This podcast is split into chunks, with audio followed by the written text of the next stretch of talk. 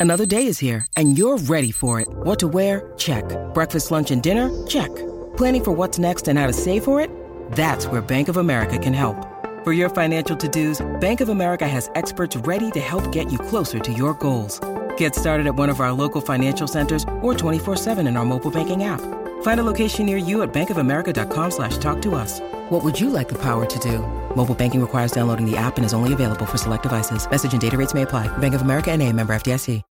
When you need mealtime inspiration, it's worth shopping Kroger, where you'll find over 30,000 mouthwatering choices that excite your inner foodie. And no matter what tasty choice you make, you'll enjoy our everyday low prices, plus extra ways to save, like digital coupons worth over $600 each week. You can also save up to $1 off per gallon at the pump with fuel points. More savings and more inspiring flavors make shopping Kroger worth it every time. Kroger, fresh for everyone. Fuel restrictions apply. Sip on the go with a Starbucks iced shaken espresso. Our signature roast, shaken with ice, then finished with a splash of milk. Customize it to match your style on the Starbucks app. Make today a good day. At the Home Depot, we're dedicated to helping you build the skills that get your home projects done right. That's why we offer free and interactive online DIY workshops. During the live streams, our knowledgeable associates help you tackle your DIY projects no matter your age or skill level. You can learn how to install new single pole switches, as well as standard duplex and GFCI outlets. Register for free at homedepot.com slash workshops. The Home Depot, how doers get more done. Hi, this is Glenn Wexler, and you're listening to Pantheon Podcast. Is there a library, a bookstore around here where I could get books on rock and roll? Rock and roll. Story's true. Well, have you read this one? This one. This is a story that needs to be told. These rock and rollers want something to read. Shh. Quiet, please. Welcome to another edition of The Rock and Roll Librarian. This time, live in the studio. Yes, with host Shelley Sorensen. Hello, Christian. Yes, we are in the same room. For the first time in I don't know, year, year and, a half. half. Year and a half. Yeah. yeah, yeah. Wow.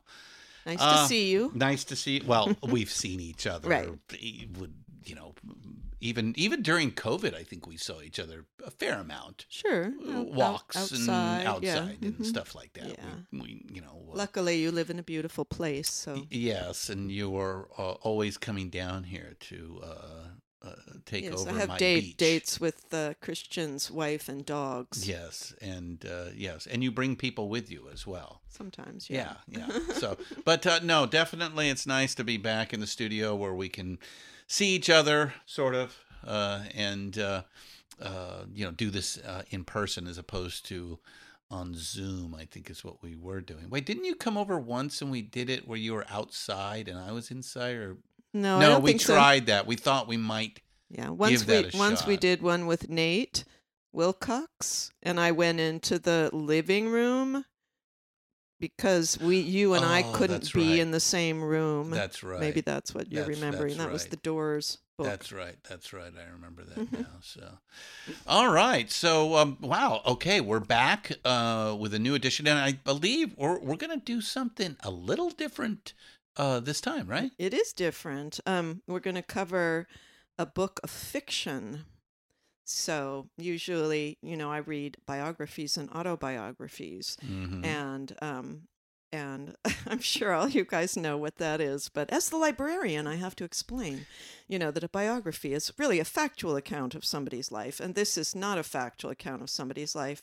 This is a story um, written by Christy Alexander Hallberg, and um, the title is "Searching for Jimmy Page," a novel.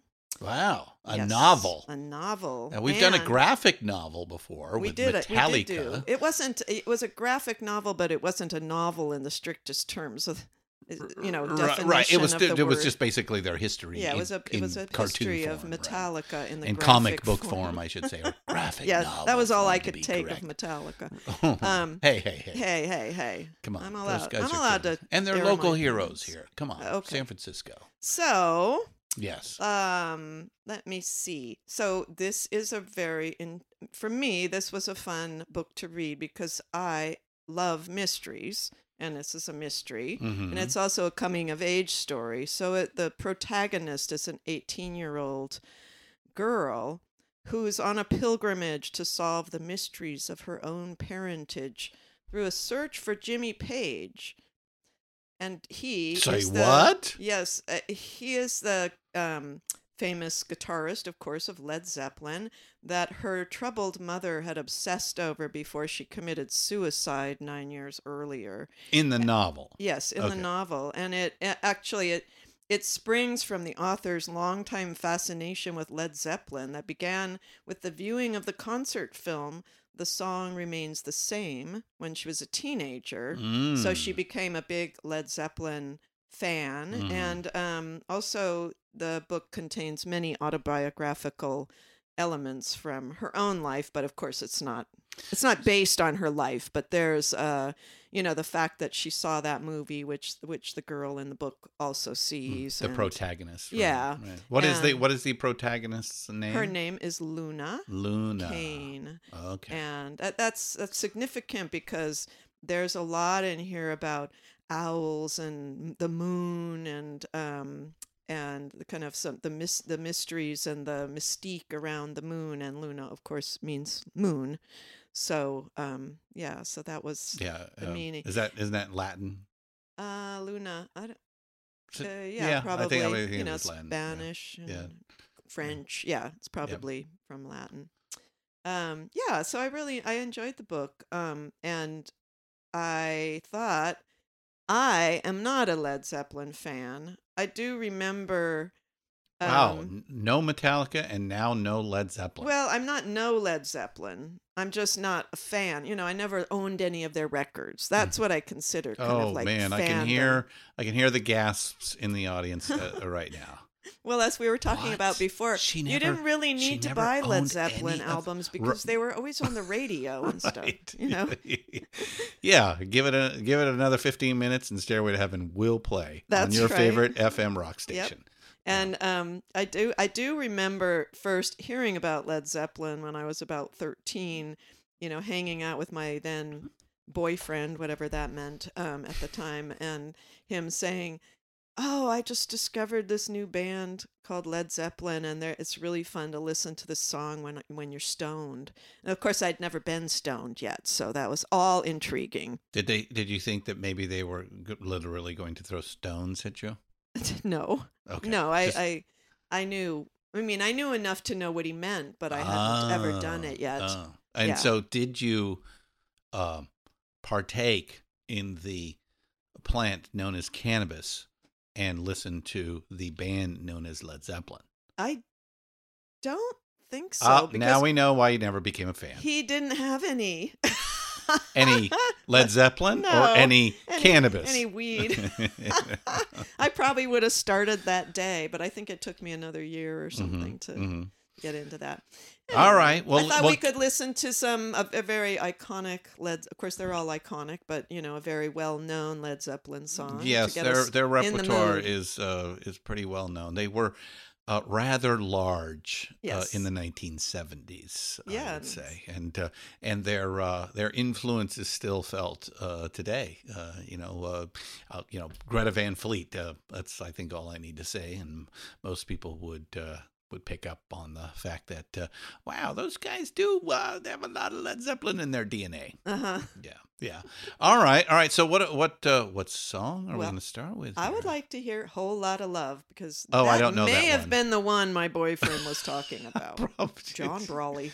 Well, yeah, um, I, I think he was trying to get you stoned for maybe another reason. If he was wanting to play a whole lot of love along with that, uh, Maybe partaking of yeah, we uh, were a little too young for that kind of stuff. I mean, at the time, Yeah, us, yeah. you know, individually, we were just kind of. All right, let's get into it. Whole lot of love.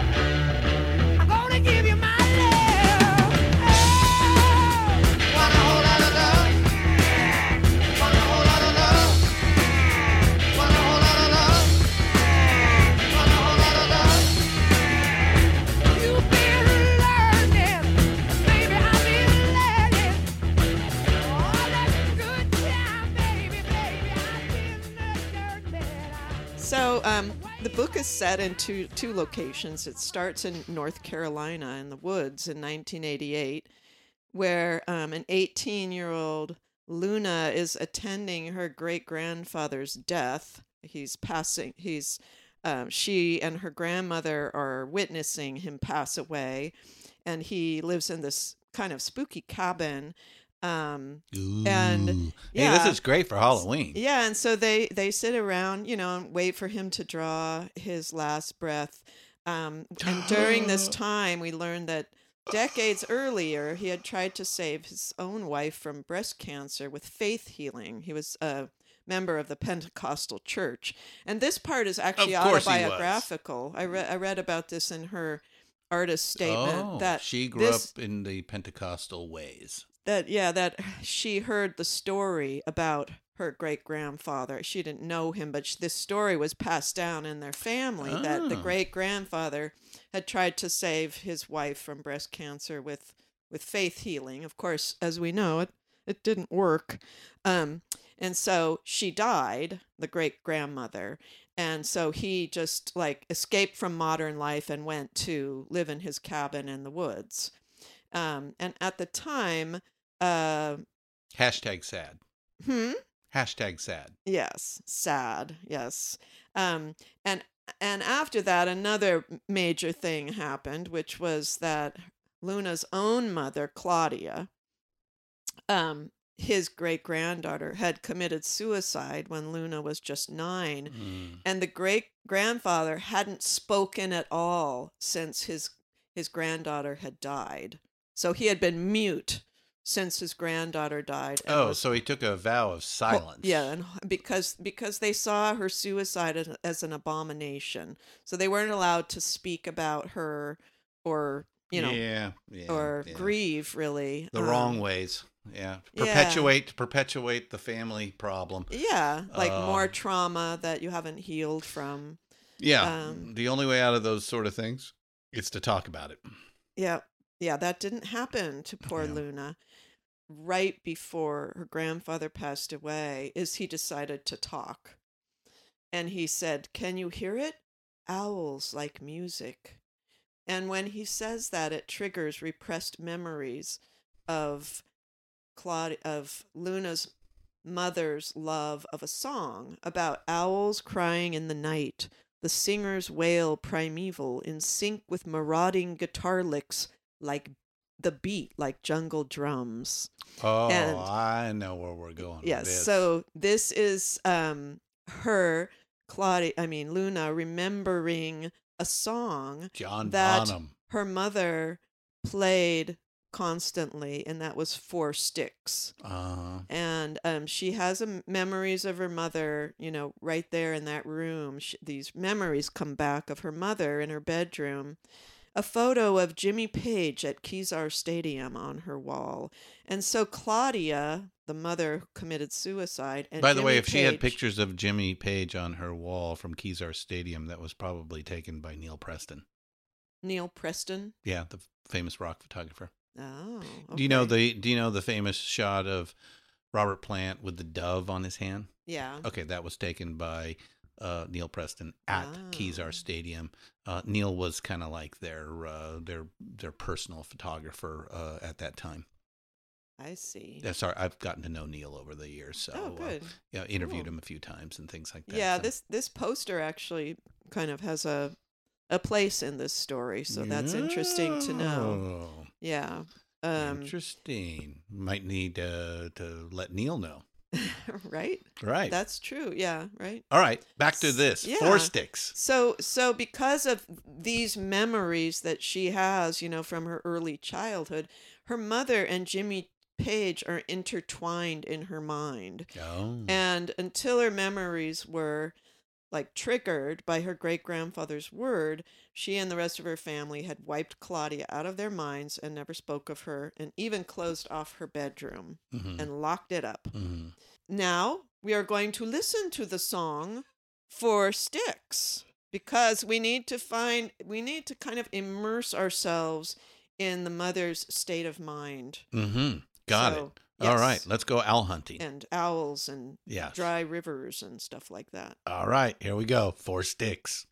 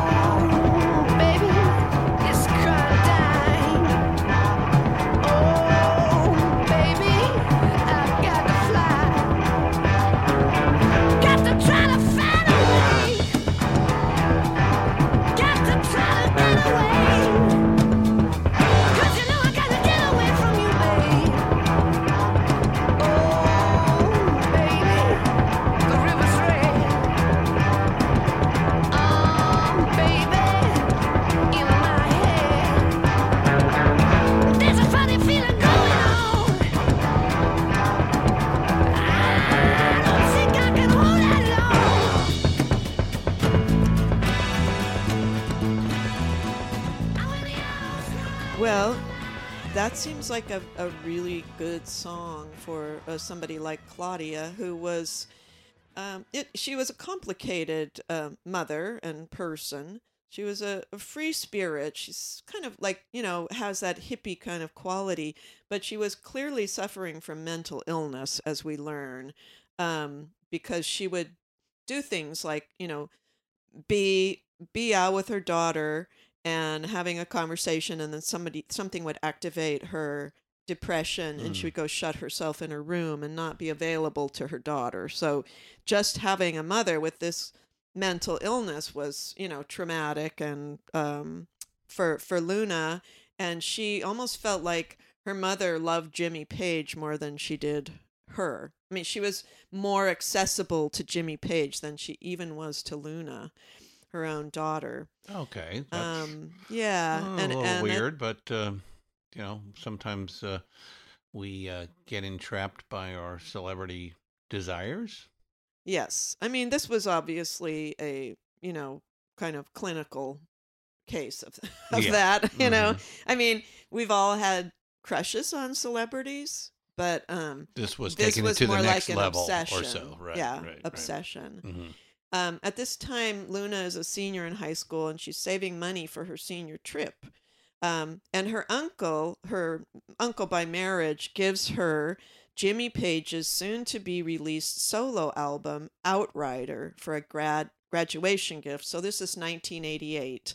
And that's when Jimmy Page's, um, you know, solo album comes out and uh, she opens the present and her grandmother and her aunt just get really upset because they associate this album they associate jimmy page with the mother's mental illness and suicide. Um, and they want to and actually her aunt takes away the album from her but luna sneaks into her room and and like um uh, substitutes a different album in there so that she can keep the Outrider album because she's now her interest is peaked. You know, she wants to find out more about Jimmy Page, and the uncle agrees that it's not right to erase Claudia from their lives. That's not good for Luna. Mhm.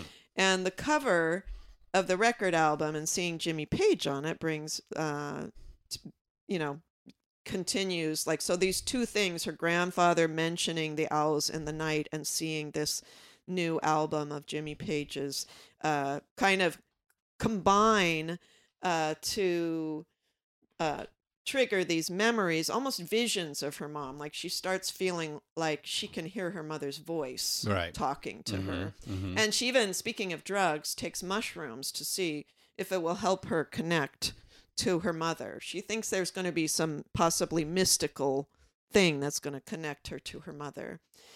wow, I Um, think that's the plot line to the new Nicole Kidman show, Nine Perfect Strangers. But go on. Ah, is that right? Okay. So her her friend reminds her that she was born in November 1969, so she would have been conceived in February, and she's the first to suggest Valentine's Day. might that she's the first to suggest that Page might be Luna's father. Oh. So because Claudia, the wait, mother, wait, what? the the friend is connecting the dots and trying to help Luna figure out like who her father might be and and you know they're just talking and saying hey wait a minute didn't your mom say that she went to a led zeppelin concert in february of 1969 so they they kind of create this fantasy in their heads that there might be a possibility Mhm. that you know they that they had sex and luna was the you know was The, the uh, end result of that, let's just say Yes. um so um she- Unbeknownst to Mr. Page. yes exactly Mhm. totally unbeknownst to him so she buys all of the led zeppelin albums she can find on cassettes and scrutinizes them for any evidence of a love affair between her mom and jimmy. So this is a quote from the book. Was thank you a song about eternal love inspired by her? How about what is and what should what should never be or ramble on so i thought we could play one of those songs and see if we can hmm. figure out if they might be about claudia Okay. Um or just listen to them well, we can't listen to all three of them. No. You in the audience, you can go and listen to uh, all three of them, uh, and you should. And in fact, I hope uh, you know these little clips and samples are causing you to go and devour as much Led Zeppelin as uh, you have time available for. So, all right. Uh, so i let's. thought we could play well you chose one yeah, of those I, I I'm gonna choose uh, what is and what should never be. Okay. That's my favorite of the three. Uh, Ramble on is, uh, yeah, that's up there definitely, but that's the obvious choice.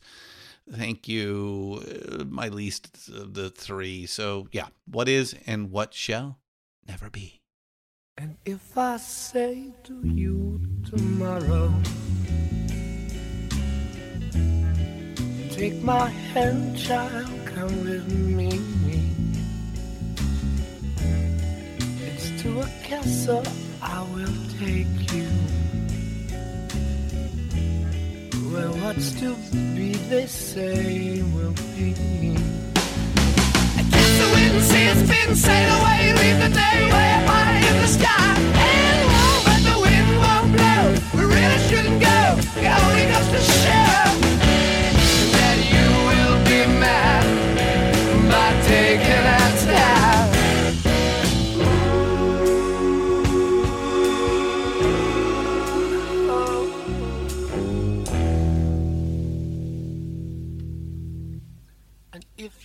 say to me tomorrow, oh, what fun it all would be. Okay. Um, interesting. All three were on Led Zeppelin 2, yeah uh, which was recorded in 1969. there you go Mm. well recorded but the songs were probably written way before he would have met No, no, no. Uh, just recently doing a lot of uh, Led Zeppelin research for uh, our uh, latest guitar, uh, latest rock, rock and roll archaeology episode, Guitar Mageddon. Um, no, part of the reason why Led Zeppelin, you know, was uh, notorious for appropriation was just because they they didn't have a bunch of songs sitting around that they literally had to just pull wherever they could, especially those first two albums. Uh, and you know they they they they, they stole, if you will, um, you know stuff Yeah. from Willie Willie Dixon. And, i know i read about some of that yeah, a lot of the that stuff, and um, you know, so they they they were they were just you know making it up on the fly while they were out, uh, you know, stampeding around the world. yeah Uh, so um, uh, you know, they they they had to write these songs right then and there, and boy, I mean, some of these songs are real bangers. Yeah. Uh, you know, uh, in, in in in you know, you know, most of Led Zeppelin two is you know whether it's appropriated or not. They definitely changed up some things. They you know gave it a whole new spin. You know, uh, you know the the heaviness and all that, which has been talked to death. Um, uh, you know, to take the the blues, and hence why the name Led Zeppelin came from Keith uh, uh, Keith Moon's mouth. Um, but uh, Uh, no, they they had to write those songs right then and there, uh, and so it's quite possible all three of those songs were written in 1969 after the February event. Oh, okay. So it's so we're we're building a case It is for uh, possible. Claudia being a Yeah, a yeah. sweetie. Yeah, it's time to get out the red yarn. Yeah, but I have a question actually. I just thought of. Do you know, and you probably do, um, of the songwriting partners of Robert Plant and Jimmy Page? Where No, did, never heard of him. did Jimmy write most of the music and Robert write the lyrics, or was it more Um, like a Lennon McCartney thing? Because I was curious about that. Yeah. Because if if Claudia's mother, if Claudia is looking for like signs in songs that Jimmy Page, you know, loves her or whatever, and Robert Plant wrote the words, then that doesn't quite um, jive with me. So Uh, it it, it was a, a, a true collaboration. Mhm. Um, you know, Jimmy was definitely in charge of the music. Uh, in the production, and let's face it, he, you know, was the most experienced. Um, uh, right, and 'cause again, he had been a session musician. Oh yeah, yeah, for years. A lot of, oh yeah. yeah, yeah, and and John Paul Jones as well. And in fact, that is something that we make a point of in Guitar Mageddon is that you know Led Zeppelin was um, you know the beginnings of these more professionalized acts. They they were put together strictly for professional reasons, uh, and you see that more and more in this in the seventies. It's not four blokes who grew up uh, on the block and Right. and you know said let's make a band uh you know like the more like the beatles but um um so uh my understanding i, I know later on plant definitely wrote more of the lyrics page more of the music but i, I think it was a little bit more collaborative um uh, between the the two of them, and and and you know even John Paul Jones got in the act a little bit uh, there as well, uh, because again he was a pro. But you know I'll, I'll check that at the break too, just to make sure, because that's a that's a great question of of you know that that should be answered, especially when it comes to this particular Right. situation. Yeah. Well, one thing I did read was that there were only like two songs of theirs that Jimmy Page did not have a hand in collaborating on. Right. So he was definitely had his finger in all the pots, pretty much. And the one, yeah, the one one song would probably be No Quarter.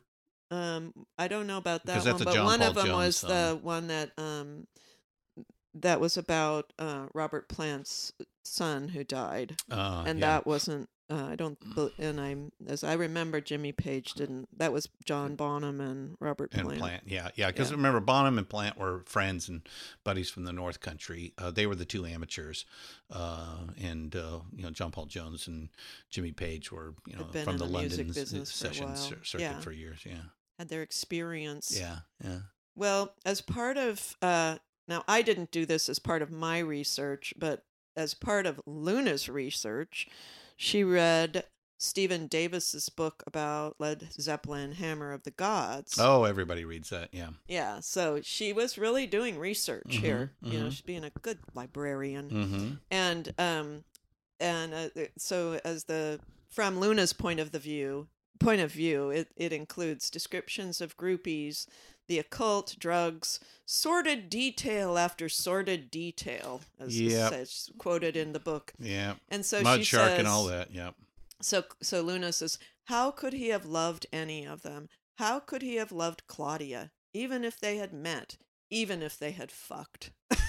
so she just like, you know, reading Hammer of the Gods just kind of turned her upside down too. Like, well, wait a minute, my mother loved this guy, and and he and this this was all part of his, you know, life was just you know, you know, fucking women that he met at concerts and stuff. So I read a little bit about some of his um his Exploits? affairs. Yeah. Yes, I believe we talked about that at a dinner party recently. Yeah, the most disturbing one, of course, is the one that um, apparently uh, Lor- Laurie Maddox, who was 14 when they started their relationship, and I've I read in two different places, two different articles that she had she um, put off his advances, and then eventually his manager kidnapped her and brought her to him. Oh yeah. So that was a little that story. disturbing. That, was a little R. yeah. Kelly-ish. Yeah. Speaking of someone in the news right now. Yeah. Well, I don't think he branded anybody. No, uh, I know, but- or, or but- trapped them in, you know, a mansion for. Yeah, it sounded like once she. Time I mean, immemorial, her but- quote was once she was there, she you know, Yeah. was pretty taken with him. So Yeah, a lot of this has been uh, brought up and discussed, as- you know, especially over the last couple of years. Um, you know, change of mores uh, and all that. Uh, you know, again, totally wrong uh, at the time, but uh, unfortunately, society just accepted it. Uh, Yeah. At the time. Yeah. Um, Oh, how you know, cute. No harm, Yeah. no foul. Right. Um, at the time, uh, that would not be allowed today. no, no, we, re- Um, we recognize these girls as children. Yes. you know, and yes, they may be playing a dangerous game, but you're supposed to not pick up the rope there. You Ex- you're not- I agree. Yeah. You're supposed to turn away and say, "Honey, go Uh, home to your yeah, mama." Yeah, yeah, You yeah. know, but whatever. Yeah. I mean, it's yeah. water under the bridge, but it is, you know, got me thinking about a lot of stuff. Um, okay, so another autobiographical part of the book is um, when uh, Claudia was, when, no, I keep getting Claudia and Luna mixed up. When Luna was six, her mother took her to the drive-in to see the movie The Song Remains the Same. Now, that's the same movie that the author saw, but she was a teenager when she saw the movie. Not six. I mean, a six-year-old. I'm like, Mhm. oh my goodness, because I re- I you know I watched part of uh the, the parts that she's mentioning, and um they're they're just bizarre. So I'll go into that a little bit Oh, more. so have you seen the whole movie? no, I saw that. I I found the part that uh, she was talking about. Yeah, it about. in the opens book. with these fantasies of Yeah. each of the members and Peter Grant, their manager, who you suggested had kidnapped. Um, uh, what was her name? Oh, Uh, Laurie Maddox. Laurie Maddox. Yeah. Uh, so, uh, but yeah, they each have their own little weird fantasy sequences Yeah, that yeah. I, I I think it's fair to admit do not hold up very well with time. I watched the one where she talks about okay in the book she says he looked angelic, ethereal, beautiful, but she was upset by the occult symbolism and the ambiguity of his guitar playing and music. So, you know, then then she talks about the fantasy sequences um and when they play dazed and confused um there's a scene where he, he starts using the violin bow on the strings that's where you're of his going. Les Paul, and it shifts. The visual shifts to this blustery moonlit night in the Scottish Highlands, where he's like crawling up this cliff. I mean, that scene takes three minutes. You're just Yeah. like, this is so Well, boring. it's, kind of like the hermit who is on the, I think, inside jacket, if I remember right. Uh, but but yeah, so it was something from Led Zeppelin four. They were they were playing off of that imagery um uh for the the movie i, I yes i yeah, never yeah. mind There was, uh, you know, yeah, a lot of It's- kind of it's pretty dumb. mystical kind of stuff, pretty- and he gets up to the top and he sees his face change from old to, you know, old to young and back up to old again. It's just, no uh, i it's I, very, I, you know, i went this- through all that myself when i saw it as a teenager and it was like oh there must be deep meaning in this Yeah, oh right. it's amazing oh i must figure this out oh my god it's just stupid oh there you go Yes. so anyway, I thought we could play the part. The of- good part. The no, the part of dazed and confused. yeah the good part the music part because actually that is pretty good in the movie But, and it's very, but it's very long. So, oh um, yes of course yeah so, yeah most uh, people don't know led zeppelin was I actually would like to play the part where he's using the violin. Oh, we we will do that's that. the part that she remembers. in we, we will do that but Okay. my point is that um uh that uh you know the these these guys were a bit of a jam band most people don't know that they think they came out there and you know played their hits in the row that they did the night before and that they would do the night after. And no, they they really um, explored these songs and uh, tried to stretch out uh, and stuff. And that that takes a certain level of skill um, that uh, they need to be recognized for. And yes, Dazed and Confused was one of those songs that they uh, could always stretch out and uh, and do so in the uh, in the uh, the movie. Um, so all right, so you want the live at MSG 1973. Yep. Um, uh, 76, I think. no, no, No, because the movie came out. Okay. The movie came out in '76. The movie was held for a long time. Oh, I see. But it's from the. Yeah. so In fact, some of, if I remember right, some of the footage is actually from the '71 tour, uh, Mm-hmm. if I remember right. So, um, but uh, uh, yes, dazed and confused, violins.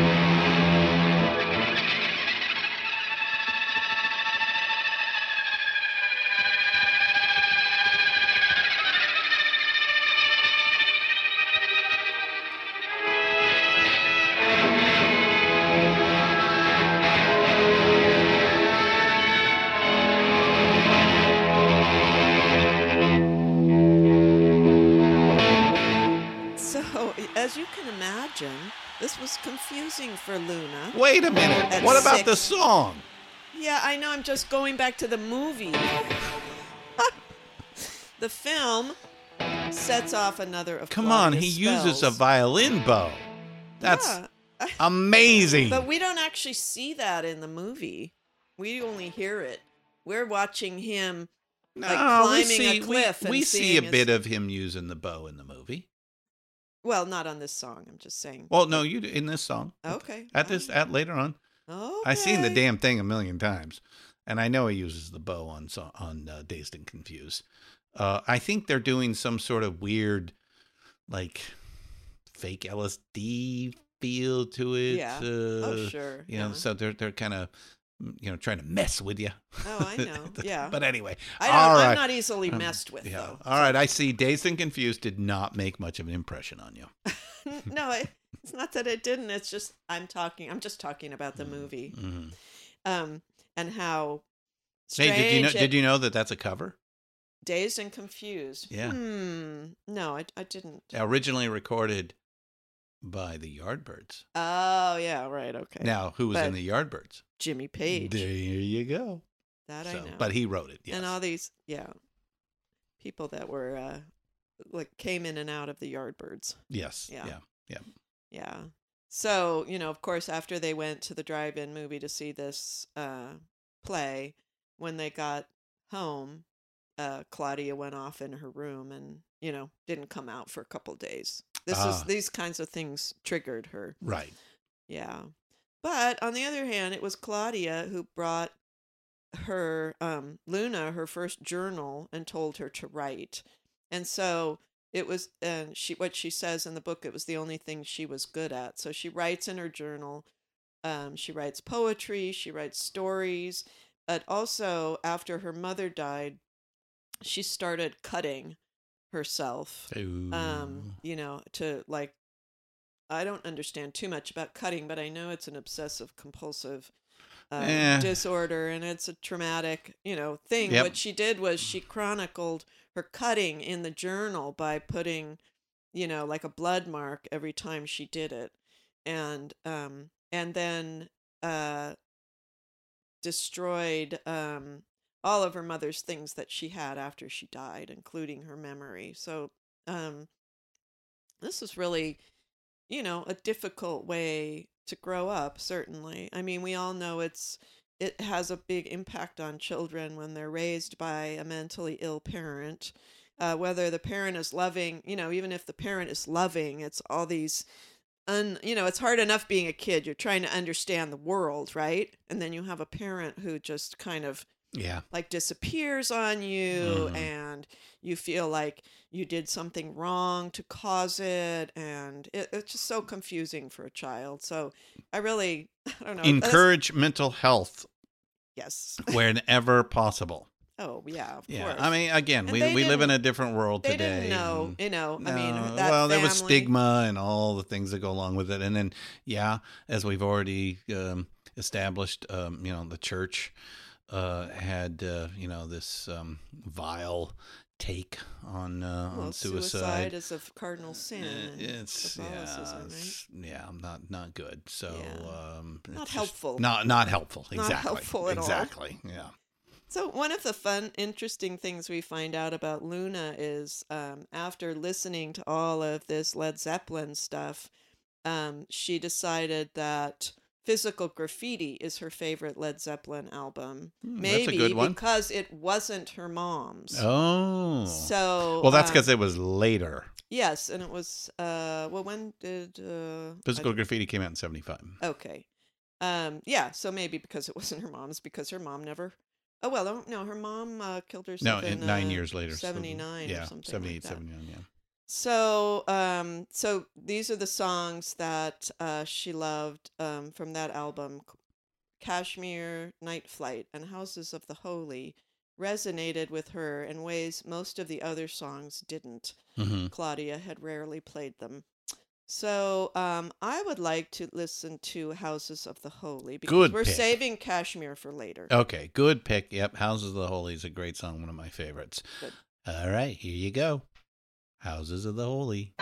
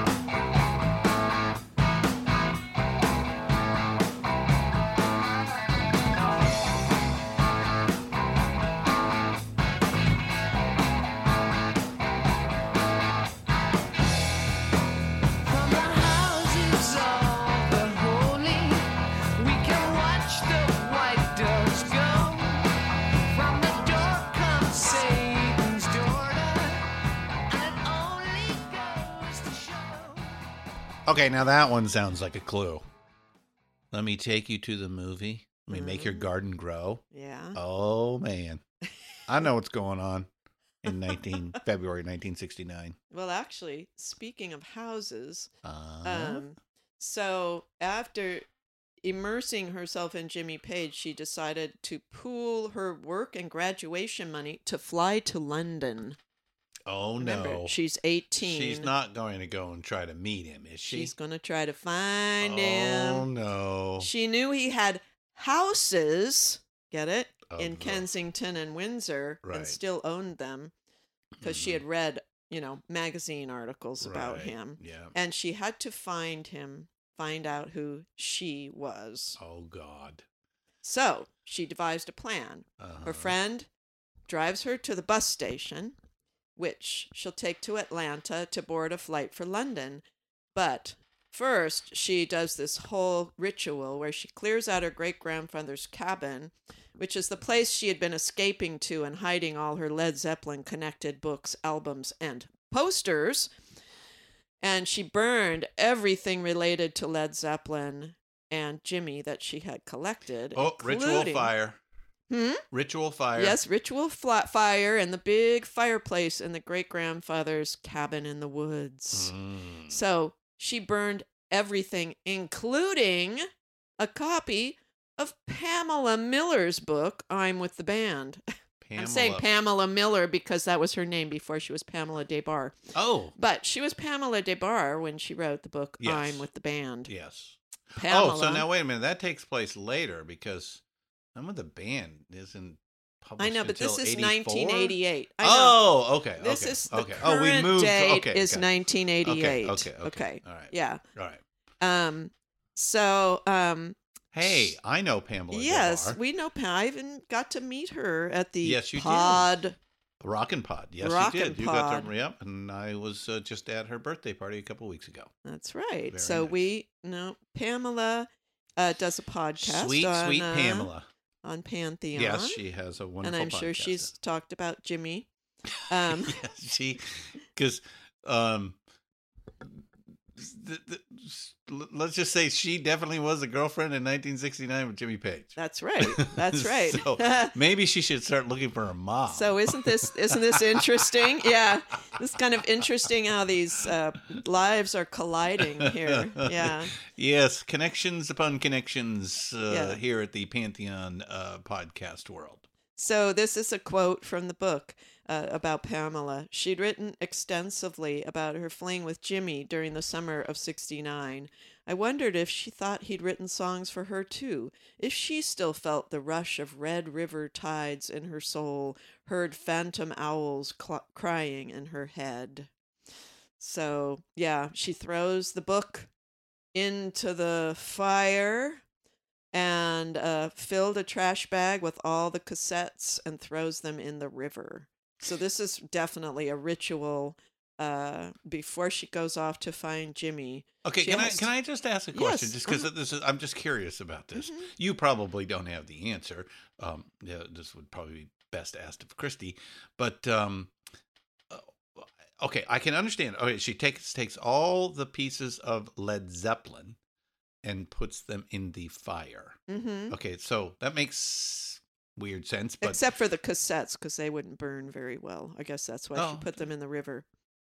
well, I don't know, they'd melt. But, but anyway, that's semantics. So, um, why Pamela's book, which she doesn't really have any connection to Led Zeppelin? It's just other than she was definitely a known lover of Mr. Page in Mhm. 1969. Right. I think it was part of her, you know, reading that book was part of oh, to, to learn, uh, learn, to, research yeah, to gain as much knowledge Yeah. about Jimmy, especially at that time. That's right. Um, and yes, you know, Pamela's got a pretty, uh, you know, de- definitive account of you know his time, certainly in L.A. Yes. Uh, in in in that year. So, yeah, that's then of course I had to go read that part of the book. which I think we were talking about at the dinner Yeah. party. Yeah. So yeah, Yeah. she's pretty good writer, huh? Oh yeah, she is. Yeah, she is. I'm gonna. I I I did go back to the beginning and start reading the whole thing. So I think we should do that book,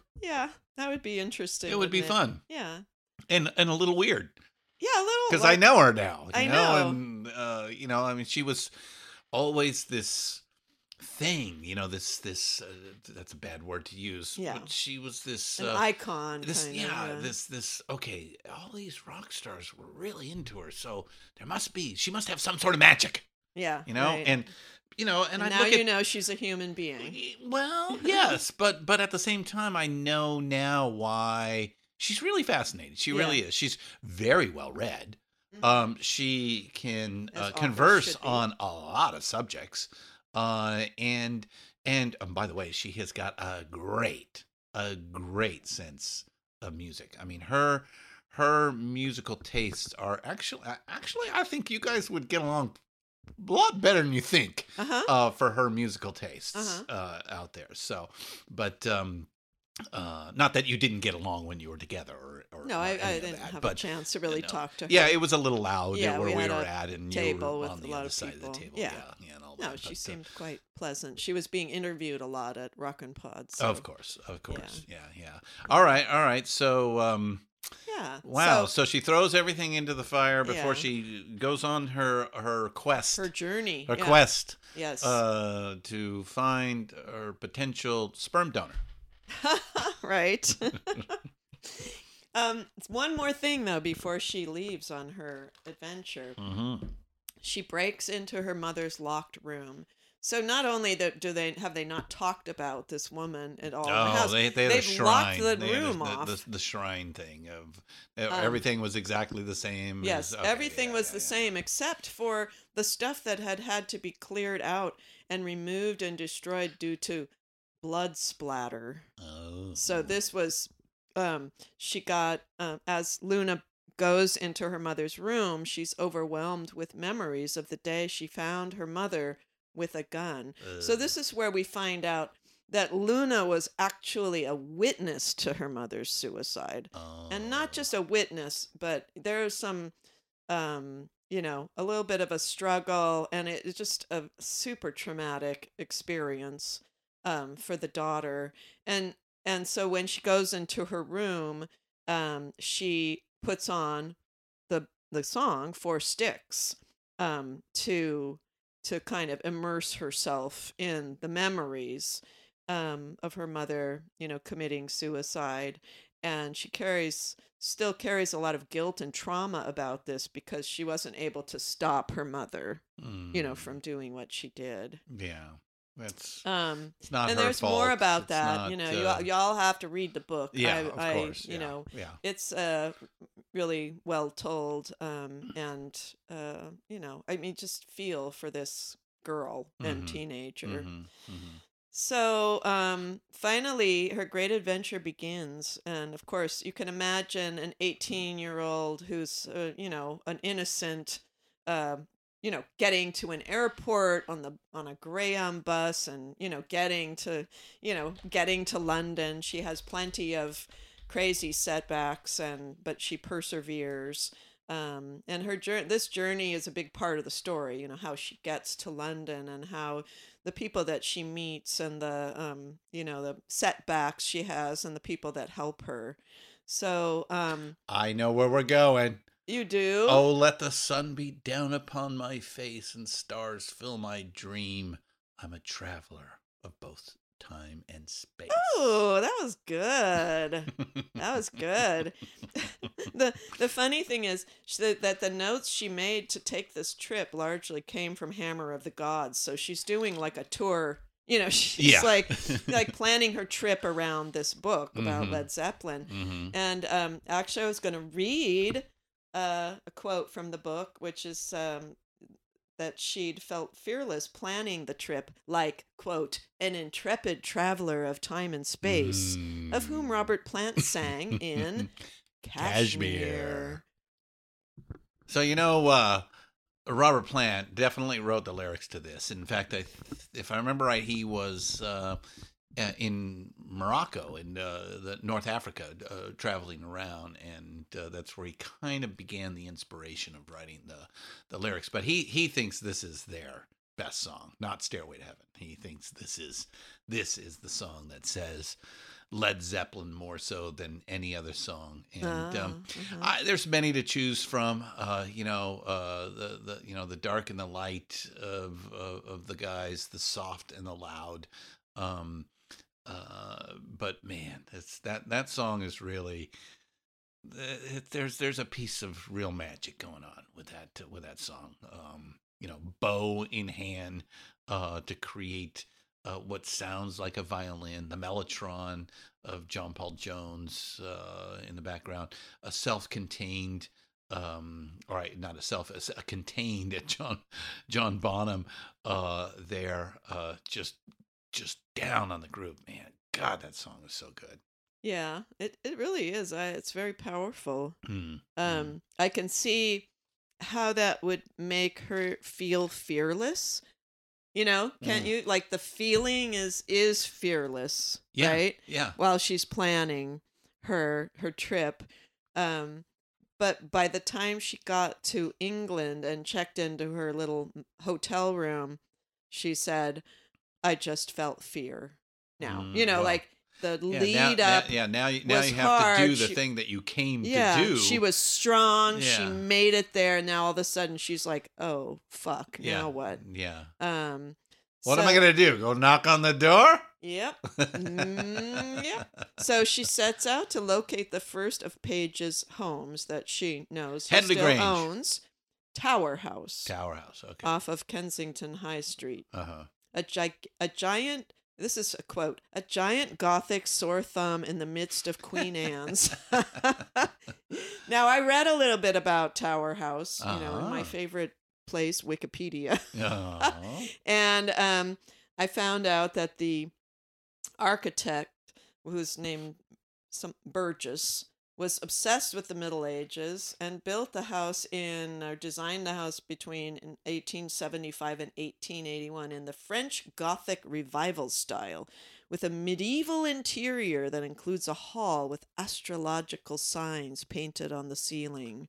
Hey, I think I have that right down the street uh, Sam's oh Castle. yeah, that's right. You do have a castle here. Literally, folks, I have a castle at the end of my street. Yeah.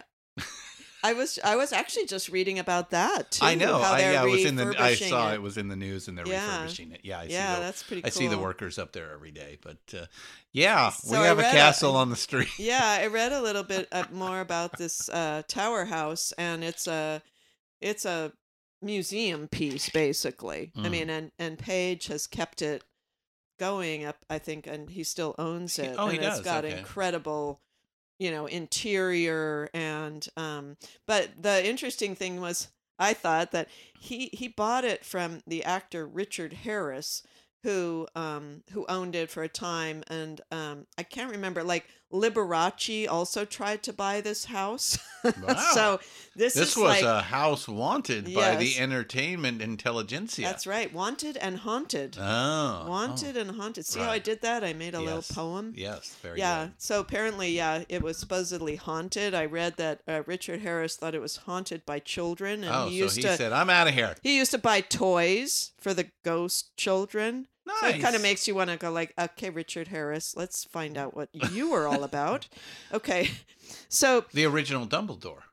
yes, that's Mhm, right. mhm. Uh, oh, a lot of really, really great acting roles. Man- Yeah, I know. Forrest. Okay, Um, all right. So yeah. I've so anyway, Jimmy I've redeemed myself. Jimmy bought this house from Richard Harris, and so so Luna, our our intrepid, you know, protagonist, Yes. um, sits by and watches the house to Mm. see if somebody comes and goes, and she thinks that she sees Jimmy leaving in a car, um, but uh, you know she's not able to f- flag him down or she doesn't. Um but she has written like she has this these packets that she's made up. She had a letter in the packet. It has an explanation to him of who she is and what she's doing and photos of claudia and of herself so she's trying to look for a place to give this to him Yeah. Creepy. yeah a little stalkery well it is quite stalkery actually You think? yeah, so she comes back the next day and she slips the envelope under the gate.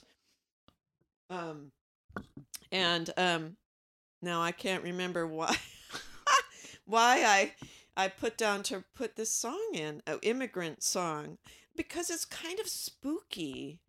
And so she didn't mention the immigrant song in the in the book, but I I was I like I, I Wikipedia, you know, the uh best like the most famous uh, Led Zeppelin songs are the best Led Zeppelin songs, and I listened to some of them, and I decided this one kind of fit with the Tower House kind of feeling uh, more than some of the others. Of course, they all they are all a little spooky. Well, it, it, it is their second highest uh, rated song on Spotify Ah. after that Stairway to Heaven song. Oh, this is the one that goes ah. Sounds like a like a ghost kind of.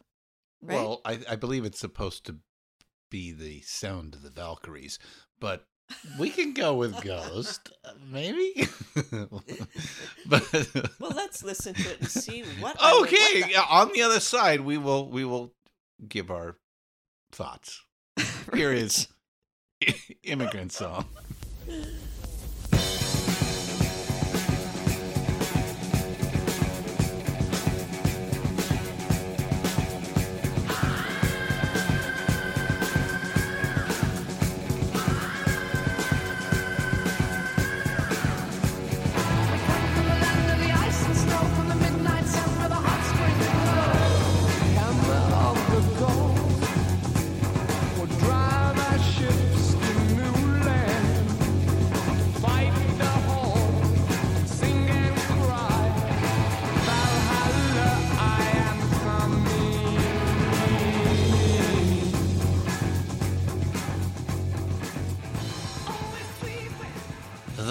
hammer of the gods. I love how he says that. I believe this is more of uh, uh, yes, the as I said, the uh, the scream of the Valkyries, uh, very um, Nordic uh, imagery. Um, Ah. you know, Appealing to the Dane. Do you Yes. think? yes. When I heard this, I was like, "Oh yeah, Yeah, it's my people. let's go berserk." That's the first house. Yes. Okay. Then she goes and makes her field trip to the second home, which is in Windsor. Ah. And this is the house where John Bonham had died on Uh, September yeah. 24th, 1980, of an alcohol overdose. Yeah, which is uh, wait a minute here. That was just a that was just a couple of days ago. 1980? No, September twenty fourth. Yeah, yeah. My son's birthday. Yeah. And the I remember that. I had quote- t- I had tickets to the sh- to the concert, the Oh, the really? tour. The yeah, they they had planned an Oh. American tour. They were actually doing uh, rehearsals uh, for that when Oh. yeah that happened. I know, it's sad. Uh, while Luna is looking at the house, she says, Death had invaded that house just like mine. And um, she sees a young pregnant woman with a strong southern accent emerge, who she hears somebody call Mrs. Page. and Luna did not know that Jimmy was married. So I don't know. She could have found that out in one of the magazines, I guess, but you know, we didn't have the internet. I mean, there was no social media in those days, so I guess you wouldn't find out about that. Um, I looked her up. This uh, the his first wife was uh, Patricia Ecker, All right. Yes. and they she was from Louisiana. really? oh, I didn't in- know she was an American. Yep, Oh. she was a Louisianan, Uh-huh. and they married in 1986. And the son that she was pregnant with in this book was called James. Also, uh, was born in 1988. So that's, um, I guess, Jimmy's second child that he knows about. Um, she recalls that Jimmy already has a daughter who is the same age as Luna Mhm. um, that a, a daughter that he had with French model Charlotte Martin, and they were together from 1970 to 1982. And the, the daughter's name is Scarlett, and she was born the same year as Luna. So Luna says in the book, I could have grown up in the wings of a concert hall, playing tag with Bonzo's two kids, smearing stage makeup all over our faces, sneaking sips of Jack Daniels left unfinished before a show. But another little girl had wandered those corridors instead of me. Hmm. I thought that was poignant because she, it's like her idea that Jamie Page is her father makes her feel like somebody else stole her life. I mean, that's just so nowhere to go, you know. Um, but so you know, we feel a lot of sympathy for her, but she still needs to find out. So she's still okay, on so her. so she did did she interact with uh uh with uh, his first wife? No. Okay. Okay. So she just watches this. She's just lurking, Mhm. basically, at this point. Except for, you know, the first house, she put her envelope under the gate. And she goes off, kind of disappointed and not knowing what to do next. And she's directed um, to this record store where she can buy a ticket for a show that she finds out Jimmy will be at in a couple of days, which is a gu- guitar competition at Hammersmith Pally. I just remember the Kinks song about the Pally. What what which song was that when they sing? It's it's it's like how the how the English just totally like mangle the French language, right? On purpose? yeah. I mean, it's a Hammersmith Palais. Yes, But they say they Palais. Palais. Yeah. So anyway, so she finds out that Page, that Jimmy Page will be judging a guitar contest at the Hammersmith Palais in a couple of days when she's still going to be in England. And the other two people that are going to be judges are Brian May of Queen Yeah. and Pete Shelley of the Buzz Buzzcocks. Wow. I, I'm assuming this happened actually happened, but that's one fact I didn't check up on. But I, I have a that feeling a that, that that's a little that's a uh, look. The Brian May that makes sense to you know, uh, fictionally put in uh, the same room with Jimmy Page. But Pete Shelley of the Buzzcocks, come on, that's out in left field. Yeah. That's got to be true. Yeah, I'm sure it is. I'm sure it's true.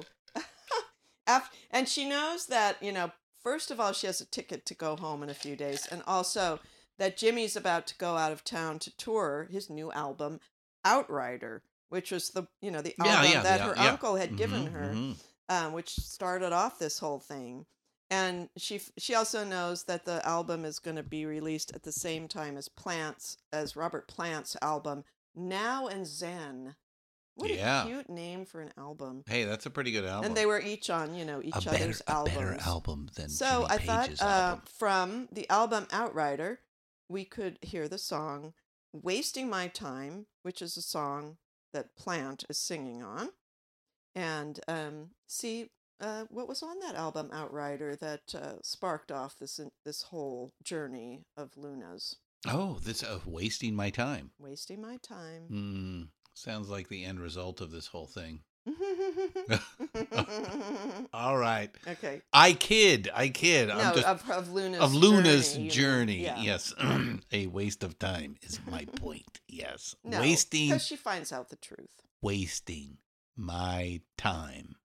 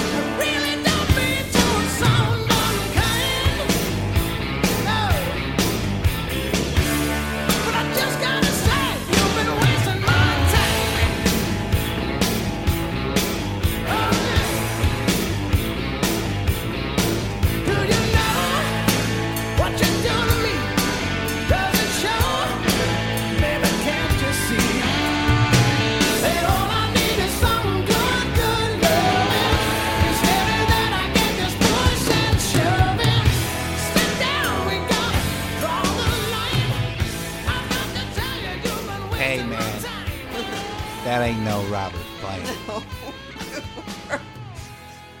So, Ah, I'm so I- out of it. Actually, okay, wait a minute. It, to me, it sounds like Sammy Hagar, yeah. but it, I know it's not quite Sammy Hagar, but it has that sort of Sammy esque phrasing. Uh, okay, who is it?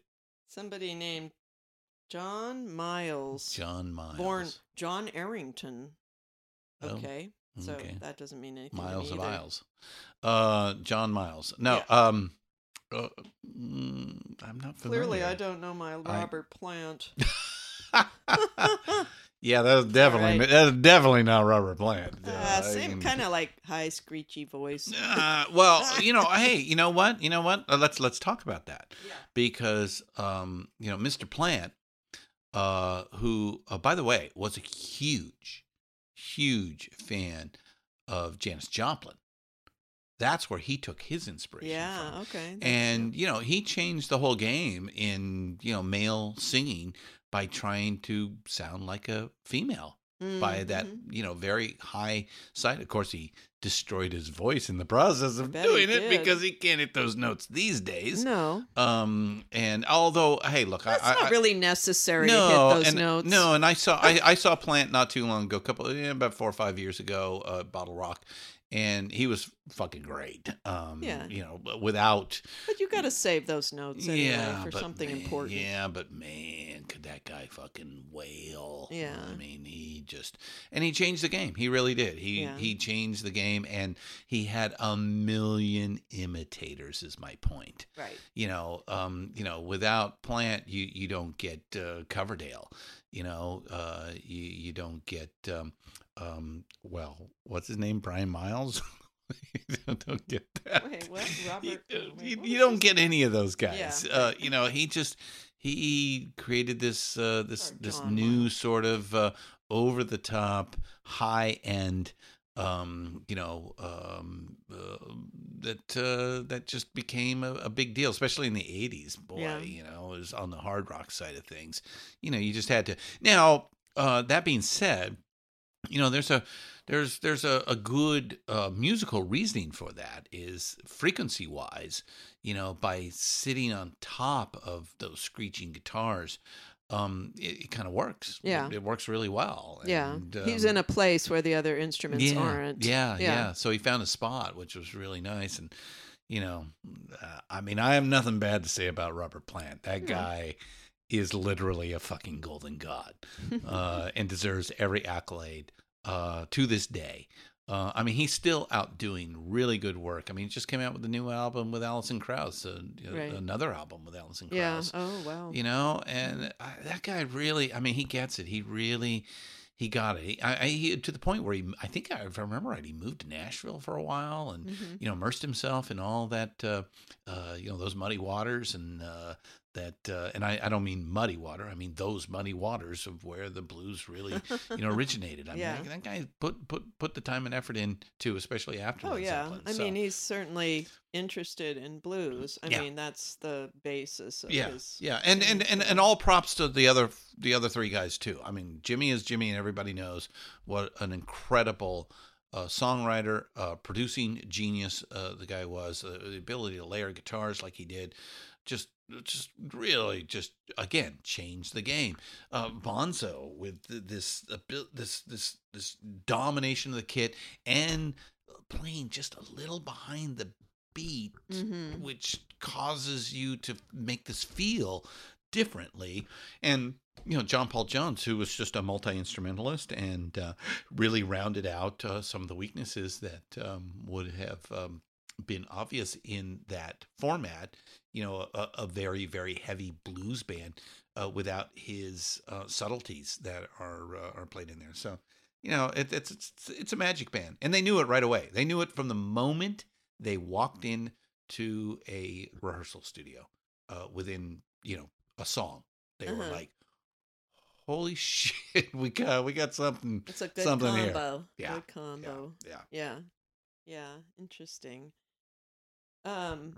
Yeah. That's uh, that song is definitely you know like we were talking about not up to the Led Zeppelin. You know it doesn't have that uh the drum the driving drum. yeah i mean are you not missing bonzo Uh, Yeah. on that on that Mhm. song i mean Yeah. it just I didn't realize it until I started listening to it again. Like, oh yeah, there is something missing here. Yeah, I mean, when people, you know, the people talk about, you know, Bonzo is like the greatest drummer of all time. You know, I mean, I, I, there are a couple others I'd put up there. Um, you know, obviously Neil Peart uh, is is in the conversation. I think Bill Bruford uh, belongs in the conversation, um, and and there are several others that that that belong in that conversation. But definitely John Bonham belongs in that conversation. There's no two ways about it. Yeah. Yeah. It's a pity we're going to get to um his uh his death. Well, I think we already got to his. Yeah, I know, but what okay. So um Luna finds a, a ticket to this guitar competition at a record store and buys a VA, VIP access ticket, hoping that she'll be able to get hang out and backstage meet and her- meet him. Her baby, her baby, baby Her dad, baby baby daddy. daddy. Right, yeah. right. But while you know the, the the concert isn't for a, a couple of days, so she plans a couple of field trips, and the first one she takes to visit uh, Rushock, where bon- Bonham was buried, Oh. and um, apparently, like she take has to take the train there because it's far, you know, far from London, and and she meets a kindly female taxi driver who helps her get to the like she she loses her money. I mean all this horrible stuff happens to her. You know, you just like, "Oh my god, she's such a baby and she goes traveling across, you know, the ocean to Mhm. London and she's on her own and all these bad things happen to her, but she, you know, she finds uh, a woman, a taxi driver who takes her there and, you know, recalls like she knows like, "Oh yeah, pilgrim, you know, pilgrims come to John Bonham's grave uh, quite frequently, so she knows exactly where she's going, and it really affects um, Luna. She sits at his grave and weeps over a waste of waste his life had been, dead, dead so young, just like her mother. Yeah, he was, I think, 32, if I Yeah. remember right. So, And uh, one thing that's interesting that she does, though, before she leaves the grave, is she takes a bottle of whiskey that somebody had put there to, you know, to, you know, as an homage to Bonham. Um, and you know how people put flowers on the graves and Yeah. stuff. People have brought bottles of booze, so she decides to s- steal one of the weird because that's literally what killed him. Right. I know. But she's 18. Yeah. What can you do? And next, she uh, goes to Headley Grange, which Ah, is yes. southwest of London, where Surrey, Led Zeppelin recorded their fourth album. Mm-hmm. And uh, her friends, her newfound friends that she meets at the hotel she's staying at, uh, drives her up there. And um, she climbs over the fence and knocks on the door. Um, and she is actually allowed inside because the person that actually lives there right now is the son of the woman who rented the house to Led Zeppelin for their recording sessions. So he knows, you know, all the history of the house. Mhm. And when he opens the door and she's, you know, stuttering and, you know, trying to explain why she's there, he understands the significance of the house and shows her around. And he says, You've come to see the staircase, the holy grail of Led Zeppelin sites. That's where they set up the drums. Right. And he shows her into the foyer and he says, She said, The stairway was to my right, a brutish, dark wood structure angling upward for three stories, holding court in a captive house. I could see all the way to the top landing, where light poured in through the windows like the resplendent glow of paradise. And this oh. is, yes, the stairway. And of course, we have to listen to Stairway to Heaven right now. Okay, Okay. okay, fine. As if I haven't heard it enough in my fucking life. Let us listen. Let us. You know, and, and the, the problem is look, it's a great song.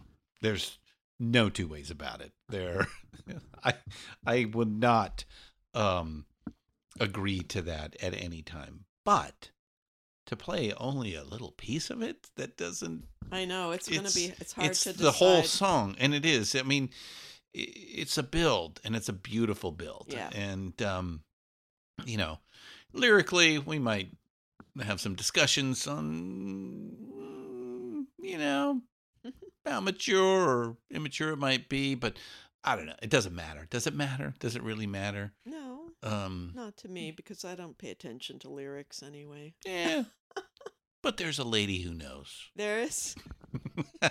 There is, All there right. is. Let's listen to Stairway to Heaven. At least a little.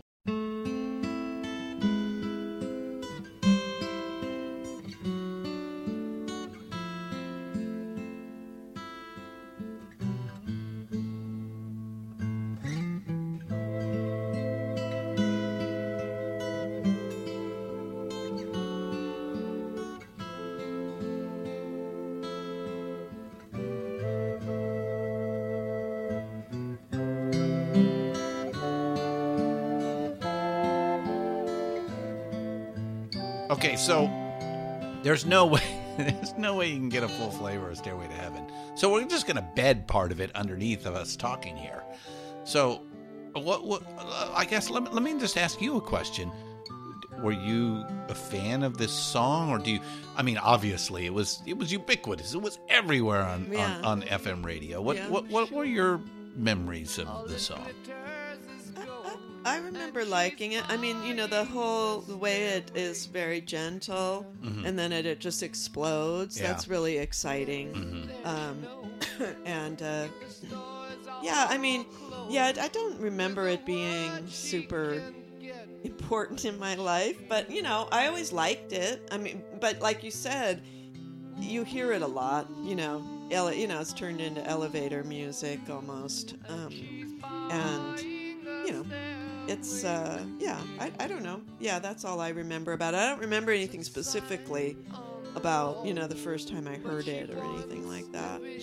Yeah, I like that it's um, number one. It's an, an an interesting mythical type of story. I mean, let's face it. Um, you know, um, Page and Plant were, you know, their their subject matters were the mythical. I mean, you know, they literally wrote songs with Tolkien uh, imagery to it, and- Yeah. and even called out Gollum in Yes, Ramble On, right, uh, right. and you know the Misty Mountains. Uh, you know, so so they they they they they had digested a lot of this mythical, fantastical. Um, elements uh, to it and, and you feel that in, in stairway to heaven uh, and, and- but it's not derivative of you know another uh, piece of art of which they've been you know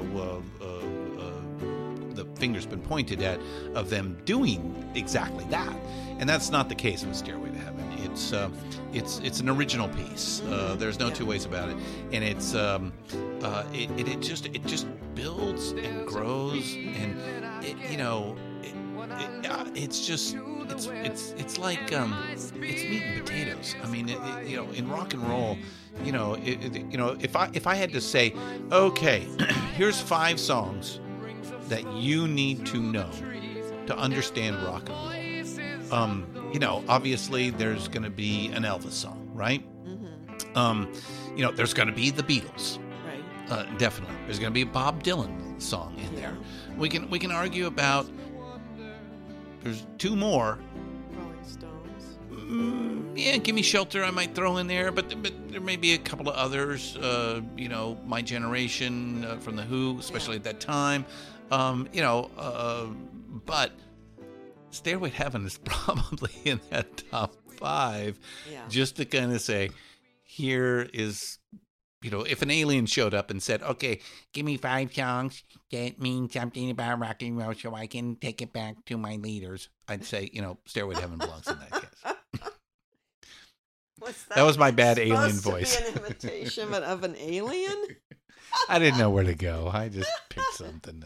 In fact, I didn't even pick it. It was subconscious. So- anyway, it's um, I, I agree with Plant. Kashmir is definitely um, you know, the song if you're gonna say Led Zeppelin, but if you're gonna say rock and roll, Stairway to Heaven. Uh, it, it, is it either one of them my favorite Zeppelin song? No. Um, Right. You know, I, I would. There's a few others that I, I would pick, but uh, uh, anyway, it's um, it's it's kind of fun and cool. Yeah.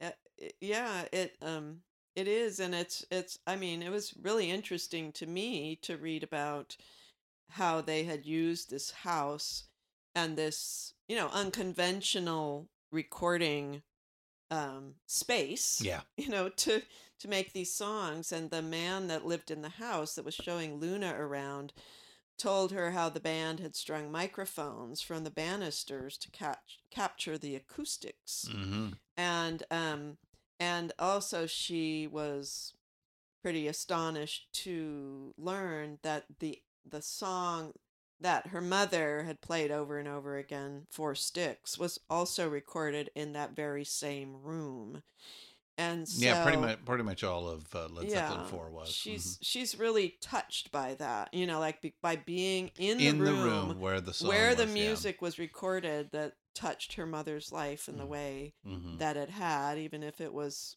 you know um not that helpful to her mother in the long run Right, but right. still you know this was something she really associated with her mom Mm. so um she um she thinks about her mother while she's standing there and she wonders whether her mother had ever been there so she's kind of going further in her fantasy because what all that she knows is that her mother went to a Led Zeppelin concert in North Carolina supposedly in 1969. I mean, she was never told that her mother went to England or anything like that. So she's just kind of getting uh, a little bit uh, kind of far afield here. Um, but it, a quote from the book is Was she here? Was she the lady bathed in white light singing in the bedroom where Jimmy had slept? So, you know, she's getting uh, pretty fantastical here. Um, but, you know, finally, the time has come for her to go to the Hammersmith Pally and see if she can, you know, kind of get Jimmy's attention. And like you were saying, the fact that Can I can I just bring up a point? Sure. Led Zeppelin never played North Carolina in Well, that's a good point, dear. and we'll just keep that for the end of the mystery here. Okay. You're you're you're googling. Luna didn't have an option to do that. she didn't have Wikipedia. She didn't Mhm. have Google. Mhm. Um, That's so right. This is this is just- pre-internet. That's right. That's Mhm. right. Okay. So, but you know, you were talking about uh, the about old the Buzzcocks. Uh, you know this this this competition where you have these um, Yeah, the kind guitar. of different uh, types of musicians there to Mhm. judge a guitar. So so there's a really great description of her going to, you know, standing in line and all the different people like there's housewives and then there's grungy groupies and there's, you know, all these people that are there to see their sons, daughters, grandsons, you know, idols, whatever. Um and sh- she meets you know a couple that are there seeing their nephew play and they're just all you know stodgy and middle class and she also see, has these conversations with these groupies who are trying to elbow elbow her out of the way to uh, get closer to the stars but she does see him finally up close. She sees jimmy's page up close and she sees that even though her mother kind of saw him as a god and how they were you know portrayed in in you know while Led Zeppelin was a band she sees cuz this is 1988 that he's just a a person you know he's he's got thinning hair he's wearing glasses so he can look at the you know he can write in the you know like write notes and stuff like that um and so she you know she feels like that makes him more accessible and after as he's leaving, she chases after him as he's going to his car and she shoves the letter into his hands. And this is like her last day in England. So she has to, she has like 24 hours to see if he's going to respond to her letter before she Mm. has to go home because she's provided her hotel address and her phone number. And finally, later on in the next day, she does get an answer to her letter. No. Yes. And I think that I shall leave it at there as a cliffhanger. What? Yes. I but Because I y'all wanna know. Y'all have to read the dang book to find out what happens, and I suggest you do. Oh So- man, I am now I'm actually intrigued. Yes. And it, it's a quick read, so you will be able to find out uh you read the book Searching for Jimmy Page by Leaving us with a cliffhanger. Alexander Paulberg. Now, when I was a librarian, I was a children's librarian for quite a while, and I, I was supposed to make up book talks, like go into the schools, you know, and, and talk about a book, but leave it so that the kids would want to go read it because you can't tell everything about a book, or that you know, it's kind of like, well, I don't need to read that. You can't now. tell a book by its cover? Hmm? You can't tell a book by its cover? No, you have to have a little bit. Though I do, I do judge books by their cover.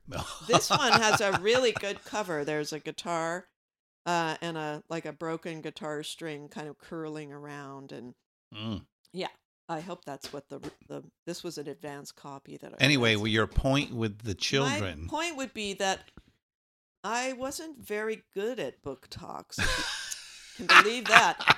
So because I would tell too much. Uh-huh. Okay. So Mhm. I'm not going to make this mistake here. Okay. And I'm going Got to it. leave it Uh-huh. there. And then there is also a coda which wraps the story up and brings it up into the present time, which I'm also not going to tell you about because it's Wait a minute. very I- interesting. Mm, Yeah. okay. Yeah. So Now I'm at a loss. I mean, most of the time, you know, we talk about these biographies or autobiographies. Yeah, and and, you know if the person lived or Eh, yeah, I know the story. What they're you know. doing now and all that. Yeah. No. Oh man, now I'm gonna have to read the book. I'm gonna tease you. Fine. I'm gonna tease you, but you know, I think you. Hey, I'm going on vacation next week. This sounds like good summer reading. Yeah, you can borrow Beach my reading. copy. Yes, as you, as you, I mean, I'll give you a clue. As Mhm. you, as you already noticed, Jimmy Led Zeppelin was not in North Carolina in in- 1969. in, February of 1969. So Yeah. you know, not too much of a cliffhanger. Yeah. Well, But um, I'm going to say that uh, this was really a good book for me because, like I said, I love mysteries and I lo- also love coming of age stories. I love stories that have teenagers in them for Mhm. some reason because, you know, so much happens. There's so much not known, there's so much experimentation, there's, you know, and there's um i don't know for some reason i've always been attracted to books about teenagers so um and she uses um luna's uh kind of uh i guess hobby or need to be a writer in the book because it's kind of interspersed with little like pieces of poetry and storytelling that Luna you're kind of like on your on the edge not knowing like did this really happen or is this something she's just imagining? So there's there's a lot of mystery on a lot of different layers you know on a lot of different levels. Um and so that you know that part really kept me going. Like i said even though i'm not a big led zeppelin fan you don't really need to be and you know it intrigued me to go and and listen to the songs that were mentioned in the book and to read more about led zeppelin but um, i think for fans of led zeppelin this would be really fun to read because you will get the innuendo and the lyrics and the Yeah. you know mentions of songs and Mhm. go oh yeah i see Mhm. how she would have like kashmir like oh of course kashmir is the story of the intrepid traveler Right. you know Right. so um yeah i didn't know that while i was reading it reading the book so That's great. That's Yeah. fantastic. Well, I'm glad we got a good one, Yeah. especially for our first novel. i know Um, that's that's great. Yeah. Uh, all right.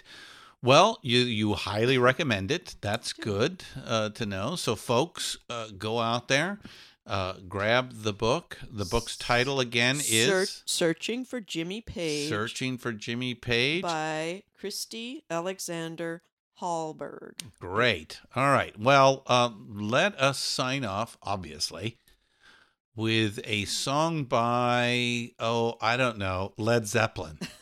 That's strange. Strange choice. Yes, I was. Uh, I chose Black Dog because, um, you know, of course, since I'm not a big fan, I was uh, looking around uh, to see which which songs were, you know, considered their best songs, and this was one of them, and I like it. Mm. So I thought we would uh, end with this one. I think that's a great choice uh, from Led Zeppelin 4, the opening track of the album. Ladies and gentlemen, we will see you soon, uh, and we will see the Rock and Roll Librarian soon. Uh, hey, do you have something up next? Well, I'm very excited to start reading a biography of John Hiatt. I don't know, a lot of people don't know John Hiatt, but my husband and I are huge fans, and he has a long history with people like Nick Lowe and Ry Cooder and Oh, um, lots of people Bonnie you love. Raitt Yeah, sang- you know, yeah, covered one of his songs, and that kind of catapulted her to fame. Mhm. Um, so yeah, I'm I'm very interested in. Uh, and we're, actually, we're going to see him um, in a couple of weeks in Napa. Oh, great. Yeah. All right. yeah. So John Hiatt's up and coming. Yeah. Okay. We're going to leave you all now. And here's Black Dog. Bye.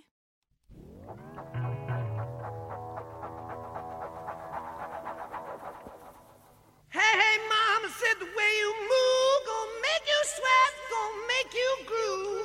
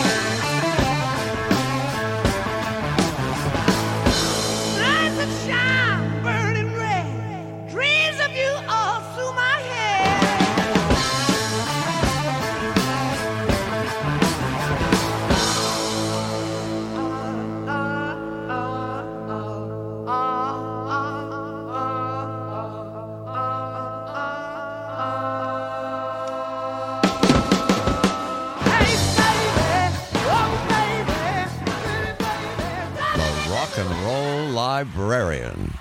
Produced and hosted by Christian Swain. Co host Shelley Sorensen. All sound design and incidental music by Jerry Danielson. All quotes performed by actors unless noted.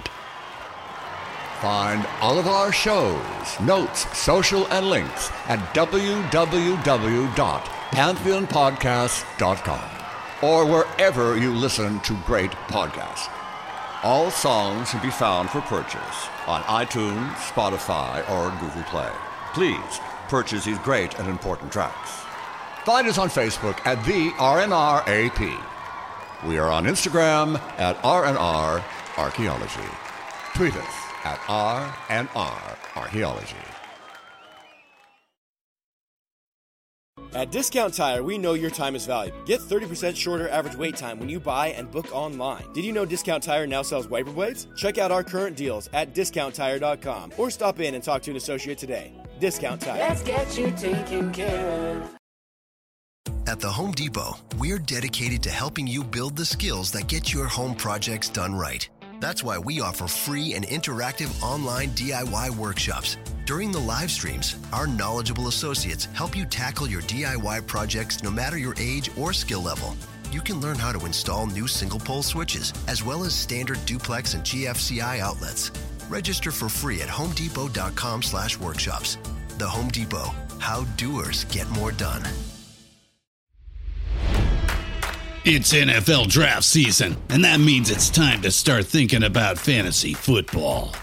FantasyPoints.com features industry leading experts and prognosticators using proprietary hand charted data to help you score more fantasy points. FantasyPoints.com is the place to go for whatever kind of fantasy football you play. Whether you play fantasy football, daily fantasy sports, or do a little bit of everything, Fantasy Points has the meticulously researched content to guide you to victory.